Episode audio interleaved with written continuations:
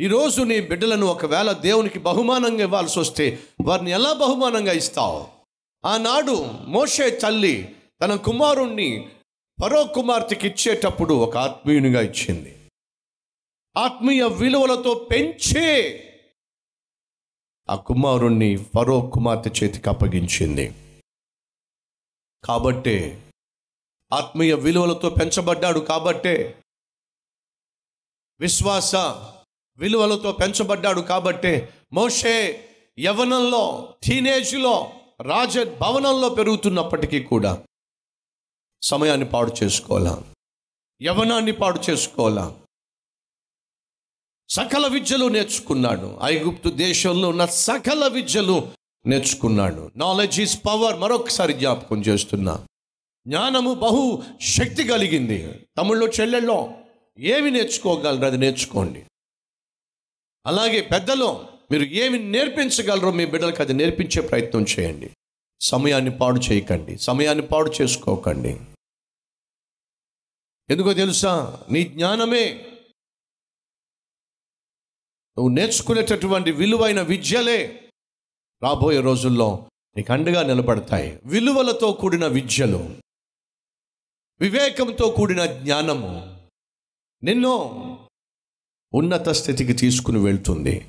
నువ్వేమైతే నేర్చుకున్నావో దానిని దేవుడు రాబోయే రోజుల్లో తన సేవ కొరకు ఉపయోగిస్తాడు అనే విషయం మర్చిపోకండి.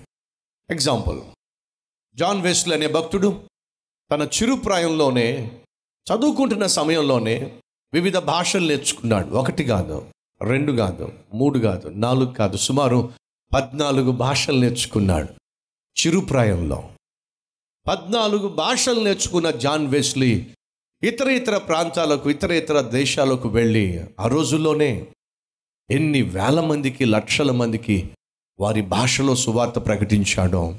అనేక భాషలు నేర్చుకున్నాడు కాబట్టి అనేక భాషల్లో వాక్యాన్ని బోధించగలిగాడు. నువ్వు ఏమైతే నేర్చుకుంటావో దానిని దేవుడు ఉపయోగించుకోవడానికి సిద్ధంగా ఉన్నాడు. ఉదాహరణ చెప్తాను. ఒక సుంకరి అంటే సుంకరి అంటే పన్నులు వసూలు చేసేవాడు. సుంకపు గుత్తదారుడు పన్నులు వసూలు చేస్తాడు. ఒక చోట కూర్చొని పద్దులు రాసుకుంటున్నాడట. అలా పద్దులు రాసుకుంటూ రాసుకుంటూ ఉన్న వ్యక్తిని కాస్త యేసుక్రీస్తు నన్ను వెంబడించు అని అన్నప్పుడు అలాగే లేచి ఆ పెన్నుతో పాటు వచ్చేసాడట. అలాగే ఆ పెన్నుతో పాటు వచ్చేసాడట. ఈ పద్దులు రాసే అలవాటు కాబట్టి ఆ పెన్ను తన దగ్గర అలాగే ఉండిపోయిందట. బైబిల్ పండితులు అంటూ ఉంటారు అదే పెన్నును దేవుడు ఉపయోగించి ఆ వ్యక్తి చేత ఆ లేవీ చేత మత్తయి సువార్త రాయించాడు అని బైబిల్ పండితులు అంటూ ఉంటారు.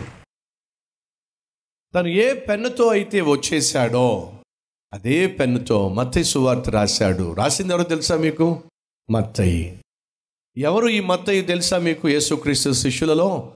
ఒకడు. తాను కలిగి ఉన్న పెన్నును కూడా దేవుడు ఉపయోగించుకున్నాడు.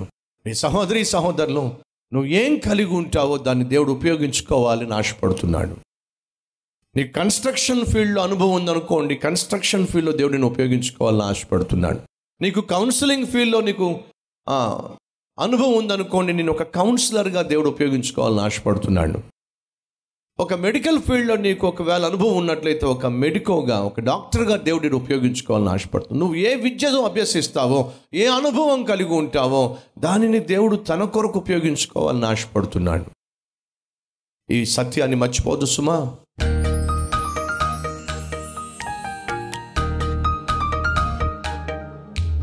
మహాపరిశుద్ధుడు అయిన ప్రేమ కలిగిన తండ్రి దివ్యమైన నీ సందేశము ద్వారా మమ్మల్ని దర్శించినందుకు వందనాలు స్తోత్రాలయ్యా. మేము ఏ పని చేసినా ఇతరుల కంటే మిన్నగా చేయాలి. ఇతరుల కంటే నైపుణ్యత కలిగి చేయాలి. మా చేతికి ఇవ్వబడిన పనిని శక్తి వంచన లేకుండా జ్ఞానముతో చేయాలి. అతి కృప మా అందరికీ దయచేయండి. మా కల్వరి టెంపుల్లో ఉన్న సభ్యులందరూ ఎక్కడ ఏ పని చేస్తున్నా ఆ పనిలో వారికి నాయన నేర్పరితనాన్ని ఇవ్వండి ఇతరుల కంటే మెరుగ్గా చేసే మనస్సును దయచేయండి. నైపుణ్యతను ఇవ్వండి. ఫలితంగా నీ నామాన్ని గనపరిచేవారిగా సహాయం చేయండి. మేమేమైతే నేర్చుకుంటామో వాటిని నీ మహిమ కొరకు ఉపయోగించుకుంటావు అది వాస్తవం.